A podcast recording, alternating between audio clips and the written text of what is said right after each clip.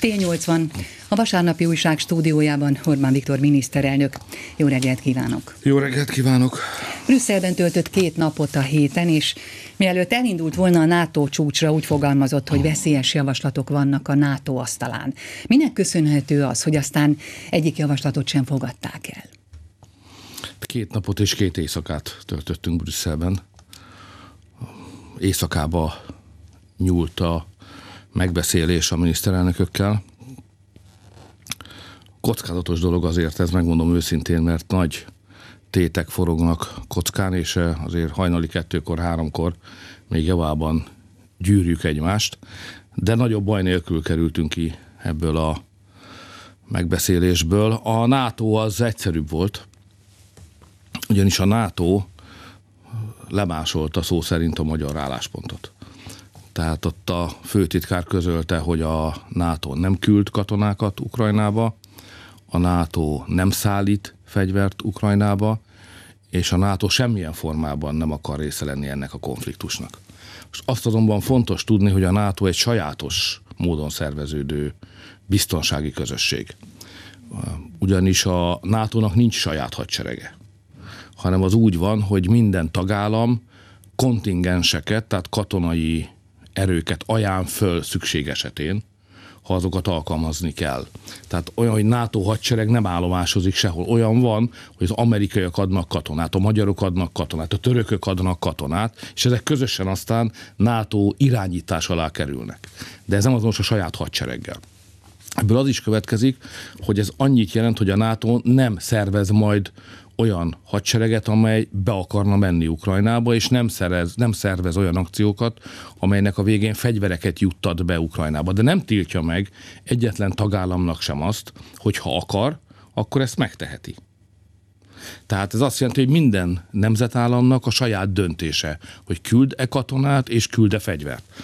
és itt már az álláspontok azért különbözőek, mert van, aki szeretne küldeni, sőt küld is, és van, aki pedig, mint mi, mindenképpen ki akar maradni ebből a konfliktusból. És ezek eredményezik, ez a véleménykülönbség eredményezi azt a vitát, ami miatt mondtam, hogy veszélyes javaslatok is az asztalra kerülnek, de végül is a vita eredményén úgy döntöttünk, hogy mindenki tegye, amit jónak lát, de a NATO mindannyiunk közös nevében nem fog ilyen akciókat végrehajtani. A lengyel békemisszió, vagy a lengyel javaslatban megfogalmazott békemisszióval mi a gond? Hát, hogy nincs béke. Tehát ugye béke fenntartó erőt akkor lehet küldeni valahova, ha legalább tűzszünet van.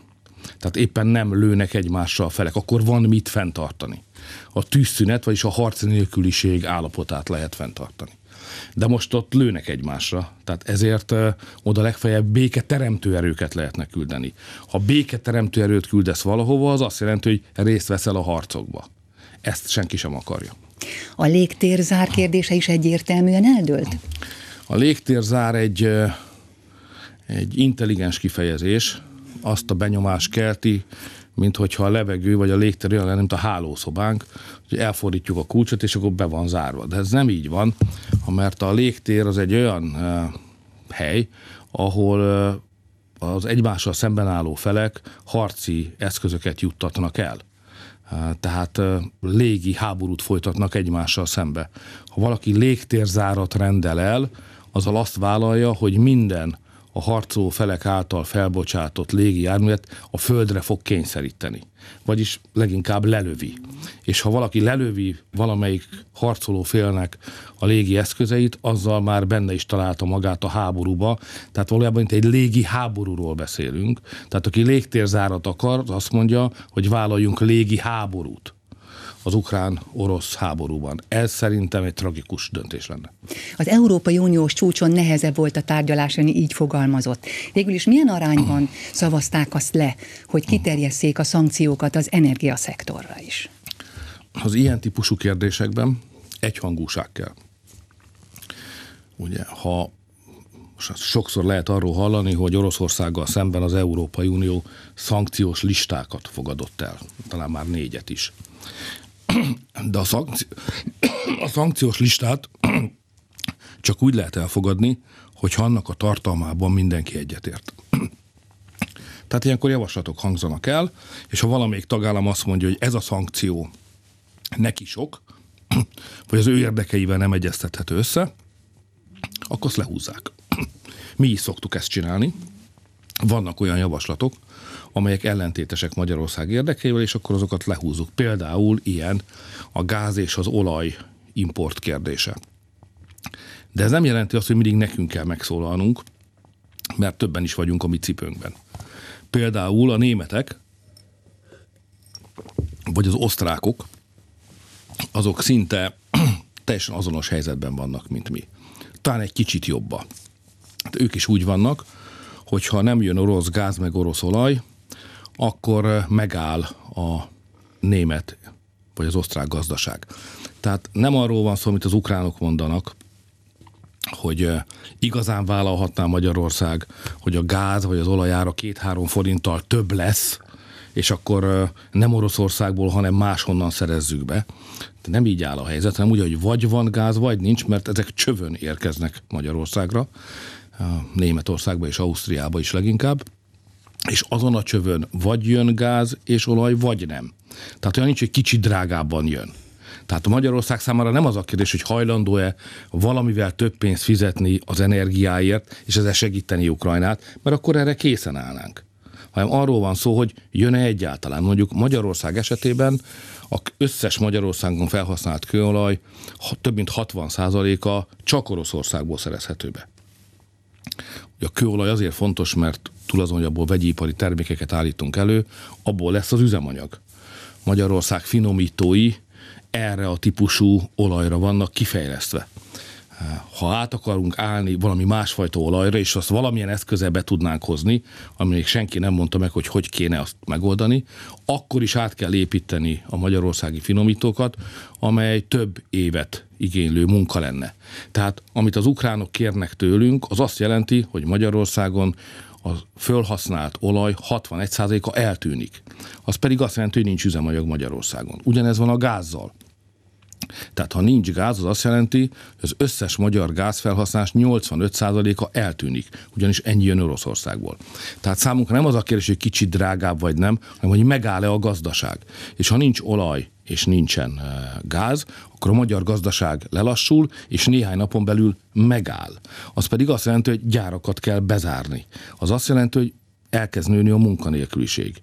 Hogy nem kicsit, hanem nagyon. Akkor tömeges munkanélküliség lesz Magyarországon. Tehát az ukránok kérnek az nem más, mint hogy teljes egészében állítsuk le a magyar gazdaságot, veszítsünk el megint éveket a fejlődésünkből, és essen vissza a magyar gazdaság teljesítményének a színvonala oda, ahol 8-10 vagy ki tudja hány évvel ezelőtt jártunk. Tehát az ő kérésük az nem egy egyszerű gesztus, egy kicsi ár, hanem gyakorlatilag a magyar gazdaság teljes leállítása.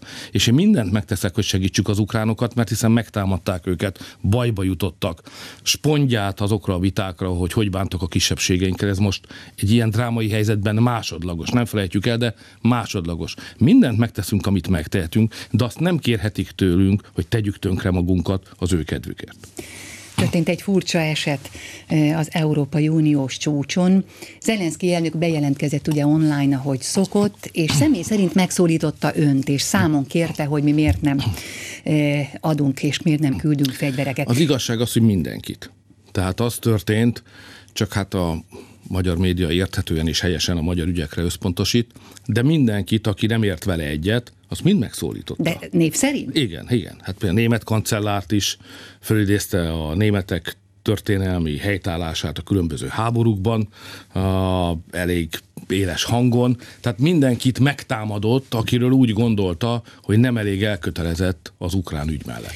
Jó, akkor is én megnéztem ezt a felvételt, és miután kommunikációval foglalkozom elég régóta, az látszott, hogy így kamerában nézni, ahogy Zelenszky nézett, csak egy professzionális színész tud. Hát ő az. Az az, igen. Csak azt mondom, hogy nem érezte éppen ezért úgy, hogy egy megrendezett jelenetben ül? Hát egyfolytában ezt érzem, az európai politika nagy része megrendezett jelenetekből áll, ebben nincs semmi rendkívüli, ettől még komolyan kell venni az ilyesmit. Hát mindenki, én jogász vagyok, tehát én onnan jövök, én azzal a tudással élek, amit a jogvilágában gyűjtöttem össze. Aki színész, az meg azzal a tudással él, és abból dolgozik, amit színészként gyűjtött össze. Um, ebben sem látok semmi rendkívülit. Sőt, abban sem látok rendkívülit, hogy ilyen élesen beszél az elnök. Talán szokatlan, de a háborúnál szokatlanabb dolog nincs. Tehát én nem tartom az elnök viselkedését eh, indokolatlannak. És eh, azt is értem, amit ő mond, mert az ő álláspontja egyszerű. Ukrajna háborúban áll. Hozzátok jelentkeztünk NATO tagnak. Hozzátunk jelentkeztünk Európai Uniós tagnak. Most miért nem segítetek? Miért nem jöttök ide? Miért nem harcoltok velünk? Miért nincs itt egy magyar katona se, vagy egy amerikai, vagy egy lengyel? Hát miért hagyjátok, hogy a nyilvánvaló erőfölényét kihasználva Oroszország legyőzön bennünket? Tehát ő, ő az ukrán érdek az, hogy minél több országot belevonjon ebbe a háborúba. Ezt, ezt lehet kifogásolni, de mindenképpen meg kell érteni. Jó, de egy mondat nem hiányzott Zelenszky úrtól? Például az a félmillió menekült, de, de, de, aki befogadt? Természetesen, de ilyen drámai helyzetekben az árnyaltság hiánya talán elnézhető. De ilyenkor a legfontosabb az, hogy mi világosá tegyük az ő számára, hogy mi nem akarunk részt venni ebbe a háborúba. És ugyan megteszünk mindent, amit megtehetünk, de a mi erkölcsi felelősségünk, az nem Ukrajnáért áll fenn a mi erkölcsi felelősségünk a saját népünkért áll fenn. Én nem Ukrajna népével kell, hogy elszámoljak az úr színe előtt, hanem a magyarokéval. Tehát nekem azt kell néznem, hogy mi a magyarok érdeke. Mit kell tenni a magyaroknak. És persze a magyarok a bajba jutottaknak mindig segítenek, különösen ha azok a szomszédban élnek. Itt vannak például az ukránok. Hát ugye népesség arányosan a legtöbb menekült Magyarországra érkezett Ukrajnából. Az abszolút számokat tekintve persze Lengyelországba, de népességarányosnak több mint 5 a magyar népességnek, aki menekültként Magyarországra, és mindenkit elláttunk.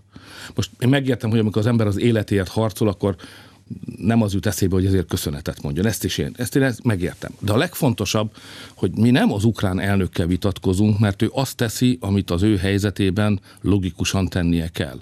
A vita arról szól Magyarországon, és a baloldal és a kormány között áll fönn, hogy kinek a szempontja szerint kell itt eljárni? Az ukránok kérésének kell eleget tenni, vagy meg kell néznünk, hogy úgy, hogy tudunk úgy segíteni az ukránoknak, hogy közben ne romboljuk le a magyar érdekeket. Például ne vonódjunk be a háborúba, ne, ne halljon meg egyetlen magyar ember se ebbe a háborúba, ne tegyünk tönkre a gazdaságunkat, de persze segítsük az ukránokat. Tehát az az alternatíva, amit itt Gyurcsány Ferenctől, vagy talán valamelyik másik baloldali főnöktől hallottam, hogy hogy csak két lehetőség van, hogy vagy erkölcsileg pocskondiázzuk magunkat, vagy pedig feláldozzuk az érdekeinket az ukrán érdekek oltárán, és azt tesszük, amit az ukrán elnök Igen, vagy mond. meghalsz, így fogalmaz hát igen, de, de, de, de, de, hát micsoda gondolkodás ez? Tehát, tehát azért mi egy felnőtt, érett nép vagyunk, van egy több mint ezer éves történelmünk.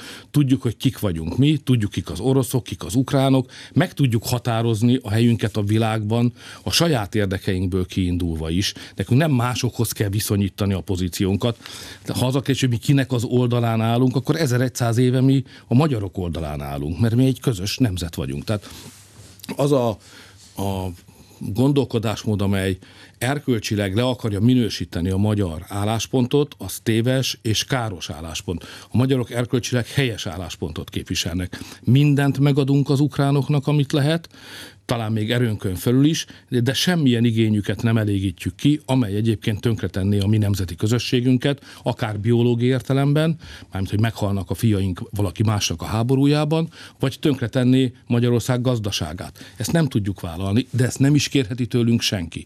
Bennünket senki nem kérdezett meg, velünk senki nem konzultált, mi nem, hoz, nem vettünk részt abban a döntésben, aminek az eredményeképpen előállt a háborús helyzet ukrán és orosz oldalon. Ezért a mi viszonyunk viszonyunk ehhez a szituációhoz, vagy ehhez a konfliktushoz világos és egyértelmű.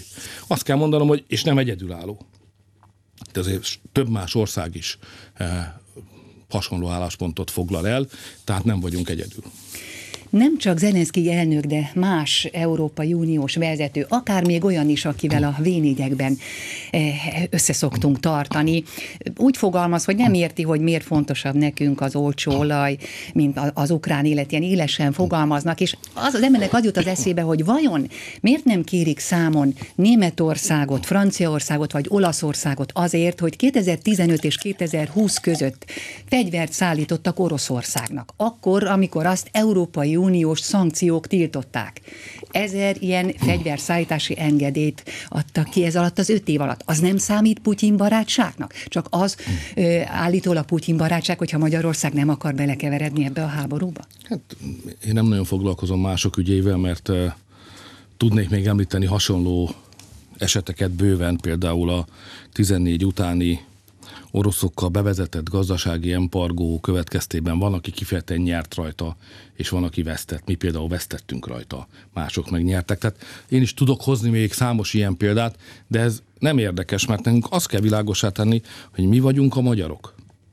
Ezért mi mindig magyar barát politikát folytatunk. Az ellenfelénk persze próbálnak kimozgatni bennünket, a nemzeti pozícióink feladására rávenni bennünket azzal, hogy negatívan minősítik a mi pozíciónkat. De a magyar politika az nem ukrán barát, meg nem orosz barát, hanem az magyar barát politika.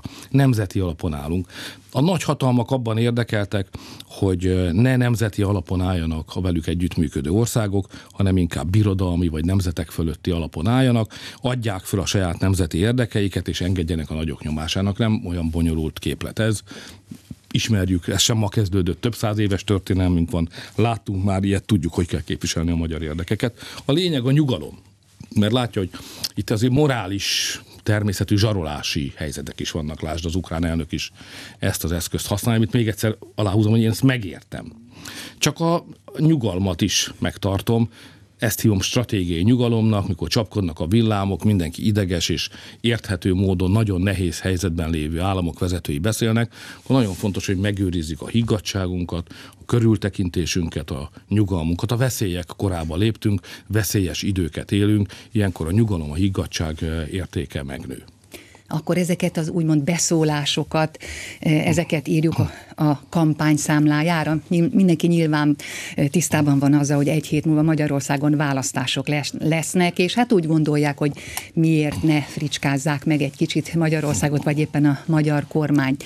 Vagy pedig arról van szó, hogy mindenki érzékeli, hogy egy geopolitikai változás előtt állunk, hatalmi érdekek változnak meg, és a csoportosulások összeállítása is lehet, hogy meg fog változni, és mindenki próbál helyezkedni ebben a helyzetben. Ebben sok igazság van. Ugye ahogy Deák Ferenc mondta, időnként a mellényt újra kell gombolni.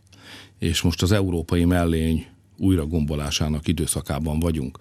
Tehát a háború megváltoztatta az európai biztonsági helyzetet, és megváltoztatta az európai gazdasági helyzetet is. Most mindent újra kell számolni. Ezért például az Európai Uniós csúcson, mert hogy innen indult a beszélgetésünk, a háború kérdése mellett a másik nagy és fontos ügy az energia kérdése volt.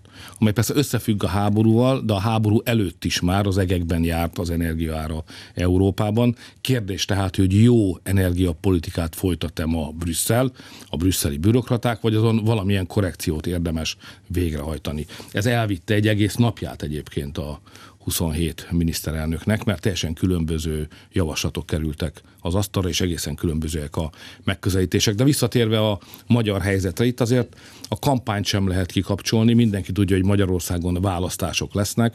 Magyarországon a nem, Magyarországnak a nemzetközi térben világos, sajátos hangja van, ugye nem csak választás lesz, hanem népszavazás is. Ebben az egész nyugati gender őrületben a Magyarország a nyugalom szigete. E, ugye mi nem csatlakozunk ehhez a, az őrülethez, mi továbbra is a hagyományos e, családi megközelítést alkalmazzuk, az anya nő például, az apa férfi, a gyerekeinket hagyják békén. Tehát mindenki érzi, hogy itt olyan dolgok dőlnek majd el Magyarországon, amelyeknek lesz európai következménye és európai jelentősége. Ugyanakkor a háború rá borult az egész magyar kampányra, most már nem csak az a kérdés, hogy visszamenjünk-e a kudarcos múltba, hogy akkor a 13. havi nyugdíjat mi megtartjuk, az ellenfél meg talán megint elvenné, a családtámogatási rendszert mi fejleszteni akarjuk, ők eltörölték, nyilván megint ezt tennék, nem szavazták meg a parlamentben sem ezeket a döntéseket. Tehát van az a tét, hogy visszamenjünk-e mondjuk úgy, hogy Gyurcsány korszakba, vagy menjünk tovább előre, erre mondjuk mi, hogy Magyarországnak előre kell mennie és nem hátra, de ezen túl most már a béke meg a biztonság kérdése is bekerült a választás tétjei közé, és a mi üzenetünk világos, hogy csak a Fidesz tud békét teremteni Magyarországon, csak mi tudjuk garantálni a magyar emberek biztonságát, és hát így egy nemzetközi dimenzióval gazdagabb lett a választási kampányunk. Ezért izgalmasabb is. Van, aki ezt rosszul éri meg, van, aki úgy gondolja, hogy egy csendesebb kampány jobb lenne, van, aki pedig úgy gondolja, hogy itt a lehetőség arra, hogy végre komolyan, őszintén és mélyen beszéljünk nagyon fontos kérdésekről. Én az utóbbiak közé tartozom, tehát én nem csillapítani akarom a kampányt, hanem próbálok bevonni minél több embert, mozgósítani, beszélni velük, elérni őket, kezet fogni velük, beszélni őszintén és komolyan ezekről a nehéz kérdésekről, mégiscsak eldöntjük majd jövő vasárnap Magyarország sorsát legalább négy évre. Még visszatérve a magas energiaárakra, amelyekről most már a belga miniszterelnök is úgy beszél, hogy egyszerűen óriási terhet, szinte elviselhetetlen terhet tesz az állampolgárokra. Hollandiából hallottuk azt a hírt, hogy négyszeresére nőtt a gázára, de fölmerült-e vajon az élelmiszer hiány, ami lehet, hogy a háború következtében bekövetkezik? Ugye most egy G7-es csúcs is volt, ahol megfogalmazták azt, hogy jó lenne, hogyha az orosz eh, áruk exportjára nem vonatkoznának a szankciók, mert abból megint nagyon nagy baj lesz. Sőt, még észrevették azt is, hogy Magyarország kormány azt mondta, hogy eh, ne vigyenek ki eh, gabonát Magyarországról, legyen elég itthon. Beszéljünk először az élelmiszerárról, és utána az energiáról. Bár a kettő összefügg egymással.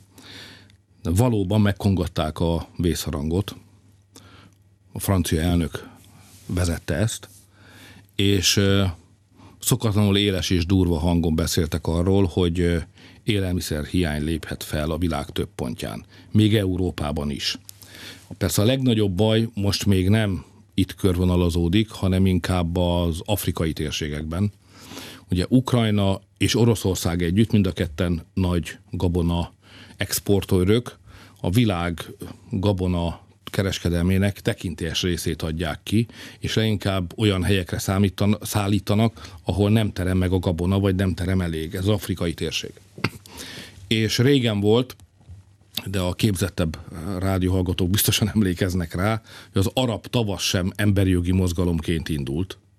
Az arab tavasz egy éjséglázadás volt mert élelmiszer hiány lépett föl, és ezért az ottani politikai rezsimek azok megbillentek, és ezekből aztán utána felszabadítási, meg szabadságharcos mozgalmak nőttek ki, és jutottak oda, ahova jutottak. Ez egy másik beszélgetés lehetne. De a lényeg az az, hogy a buza, tehát a gabona hiánya az nem csak országokat, hanem egész nagy térségeket, sőt kontinenseket is képes destabilizálni. És mint az orosz-ukrán háború miatt azok a készletek kiesnek, vagy kieshetnek, ezért baj lehet olyan helyeken, ahonnan egyébként milliószám szoktak érkezni migránsok Európába. Tehát az egész élelmiszer, lehetséges élelmiszer hiány összefüggésben van a migráció problémájával is, hiszen az arab tavasz volt a nagy migrációs hullám egyik elindítója, amitől mindannyian szenvedünk, és annak a, az oka pedig egy gabona hiány volt. Ráadásul Európa is beléphet ebbe a helyzetbe, sőt Magyarország is, és észné kell lennünk. Ugye mi úgy számolunk, hogy Magyarország a mostani technológiai színvonalán olyan 17 millió ember élelmiszerrel történő ellátására képes. És mi az ország határain belül csak 10 milliónyian vagyunk, tehát nekünk van feleslegünk. Ha jobban csinálnánk a dolgunkat, és szeretnénk egyre jobban csinálni, akkor ez akár 20 milliót is elérhet.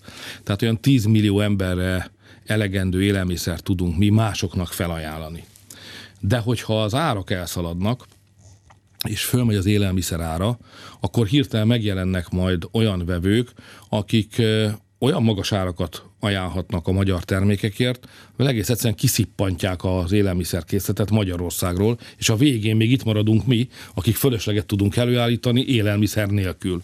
Ezért kellett bevezetni azt a vitatott döntést, az Uniónak ez nem is tetszik, amely azt mondja, hogy ha a gabonát viszel ki Magyarországról, mielőtt megtennéd, azt előzetesen be kell jelentened, és hogyha az ország ellátás biztonsága megköveteli, akkor a magyar államnak elővásárlási joga van, tehát mi nem veszünk el senkitől semmit, nem vagyunk kommunisták, de megvédjük a nemzeti érdeket, és hogyha egy adott szerződésben szereplő gabona mennyiségre szüksége van Magyarországnak, akkor belépünk és azon az áron meg fogjuk vásárolni. Ez ellentétes a ma fönnálló Európai Uniós szabályokkal, vagy legalábbis súrolja talán inkább kívülről ezeket a szabályokat a magyar rendelkezés, ezért vita van róla, de én abban hiszek, hogy előbb-utóbb megváltoztatjuk a fönnálló szabályokat, mert minden országnak szüksége lesz arra, hogy a saját embereinek, a saját polgárainak az élelmiszerbiztonságát garantálja.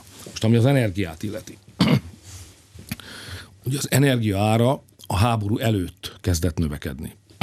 Tehát nem mondhatjuk azt, hogy a háború miatt nő az energia ára az csak rátett még egy lapáttal.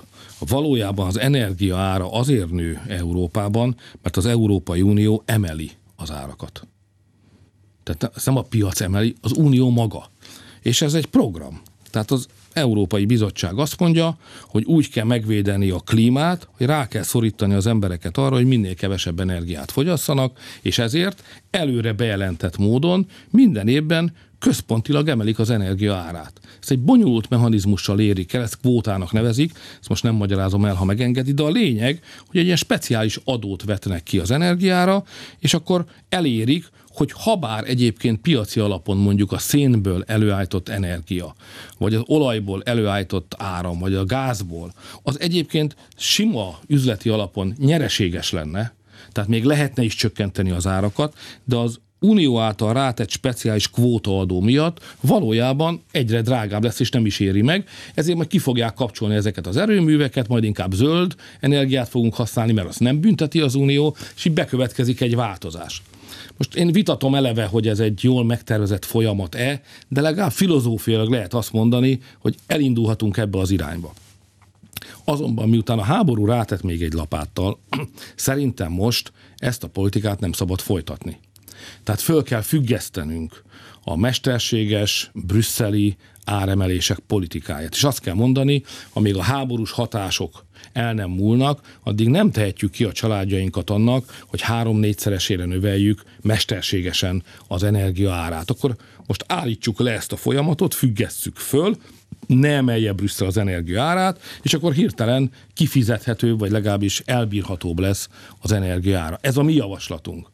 Na most ettől epét hánynak Brüsszelben. Tehát az a helyzet, hogy egyelőre ez csak nagyon szerényen, óvatosan szörmentén tudom fölvetni, de én meg vagyok arról győződve, hogy eltelik egy-két hónap, és nem lesz más választása az európai, a brüsszeli bürokratáknak, mint belássák, hogy a mesterséges áremelésnek a politikáját abba kell hagyni. Ráadásul, amikor az inflációról beszélünk, ami most már Németországban is, ami a legaggasztóbb, eh, kezd egyre elviselhetetlenebb méreteket ölteni, a Baltikumban pedig már 12-13-14 százalékon van. Itt Magyarországon is harcolunk mi, hogy lejjebb tudjuk szorítani, vagy az emelkedését legalább korlátok közé tudjuk szorítani. Szóval ennek az áremelkedésnek az okai között legalább 50%-os súlyjal az energiáremelés található. Tehát ha a brüsszeli bürokraták nem emelnék az energiárát mesterségesen, azzal egy eszközt találnánk arra, hogy az infláció, a pénzromlás ütemét, az áremelkedések ütemét fékezni tudjuk. Köszönöm. Orbán Viktor miniszterelnököt hallották.